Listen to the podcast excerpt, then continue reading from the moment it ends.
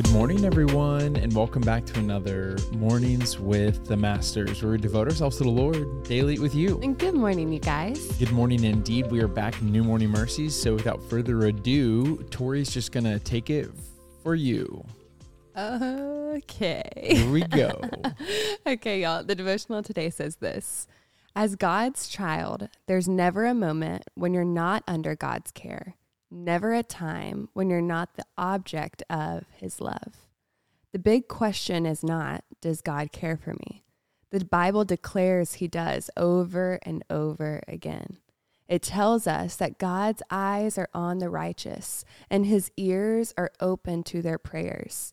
It says that he is with us wherever we go. The Bible welcomes us to bring our cares to God because he cares for us.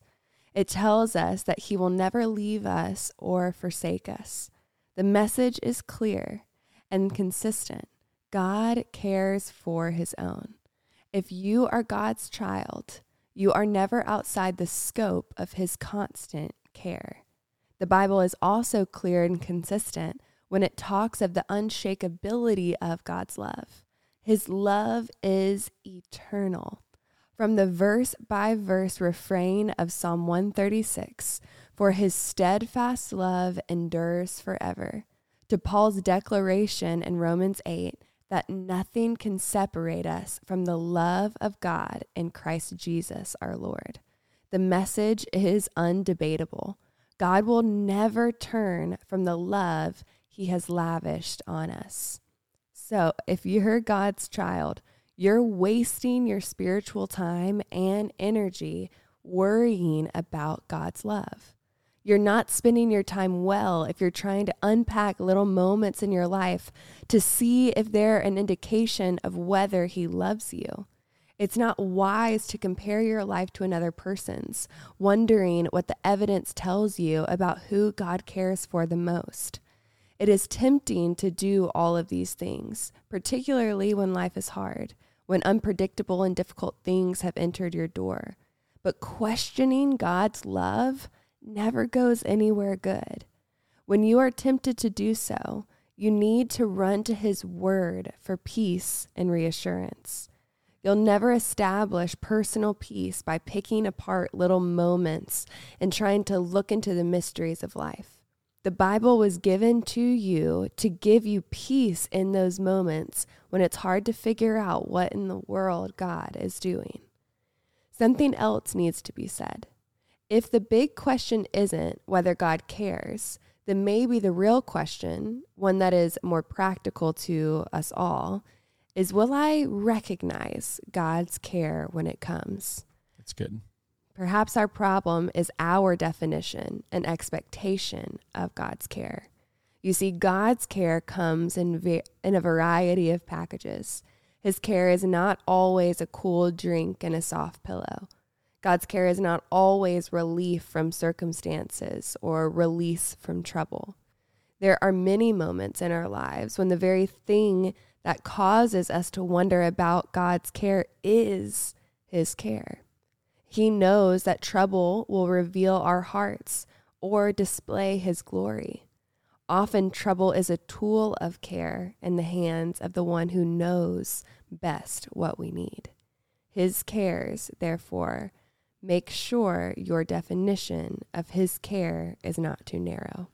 Yeah, it makes me think of that scripture that says, Cast your cares upon the Lord, for he cares for you. Yeah. And I had this moment while you were reading um, if you don't mind pass me the Devo, yeah. there was this part that you're reading, and I was actually finishing the scripture as you were reading it. Yeah. Because these are really popular right. scriptures. Mm-hmm. I found myself actually I wrote them down. It was the his steadfast love endures forever. Right. And then it says his love will never leave us nor forsake us. Exactly. Mm-hmm. And I wanted to just talk to us all, myself too, about memorization. Mm-hmm there I can't stress enough the importance of memorization and what that does for us. And yeah. I've seen it so firsthand the past mm-hmm. five months with our baby Micah. Yeah. He has such a short memory. He does. He has been sick lately, and we've been having to use these different tools and contraptions to help him blow his nose. Yeah. And he hates it. He hates it. He he oh, could hate he, he could so not hate sad. anything more. But then literally 15 seconds after, he's like laughing and he's Yeah. fine. He has such a short memory. Mm-hmm. Now I think we as adults or young young adults mm-hmm. we think we have a longer memory than that, Yeah. but how often do we forget God's goodness in So moments quickly. of stress, in moments of tension? Mm-hmm.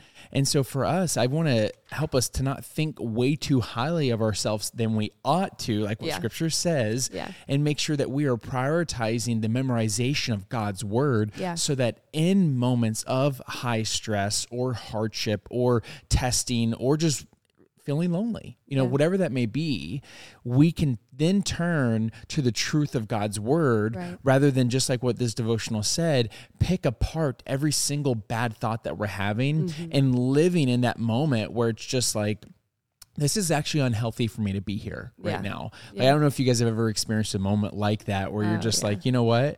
This isn't healthy for me to be doing this, Mm-hmm. for me to be picking my body apart, for me to be talking this way about myself, for me to be this, this, this, this, or whatever. And so, yeah, that's just the thing that was really on my heart is that I, as you were reading, I was finishing each verse. I'm like, I'm thank God for memorization Yeah. because that's what's going to help us remember His Right. Mm-hmm. goodness in those times.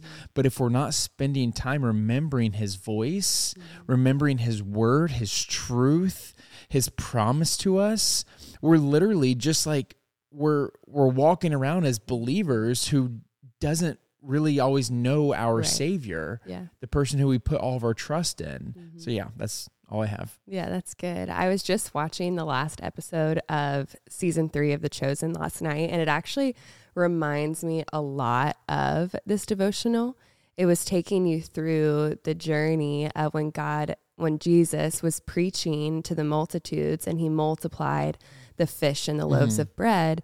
And then later that night, when the disciples were in that crazy storm and Jesus appears on the water and he asks Simon to come out. And at first, Simon's faith didn't waver. I mean, he knew, like, he knew, Jesus, if you call me out onto the water, like, I will walk on the water. Mm-hmm. Like, I know, like, if you want to feed the multitudes, you will feed the multitudes. You are the way, the truth, the life. You are the God of miracles. And so, if this is your will, it will be done. And then he walks on the water and he's looking at Jesus. And then all of a sudden, Jesus is saying, Keep your eyes on me. Keep your eyes on me. I know you're going through a tough time, but I will give you rest. If you are weary, come to me, for my yoke is easy and my burden is light. And all of a sudden, he looks to the waves. And what happens? He starts sinking. And how often? I mean, he just saw a miracle happen. He was just walking on water. And then his gaze shifted. And how often do we do that in our lives? Yes. When we just need to keep our eyes on Jesus and take our eyes off of the circumstances, take our eyes off of the waves, we will only remain consistent and stable if our eyes are fixed and focused on Jesus, on his word, on his truth, on his character, on his goodness. That's how we will live in the peace of who he is.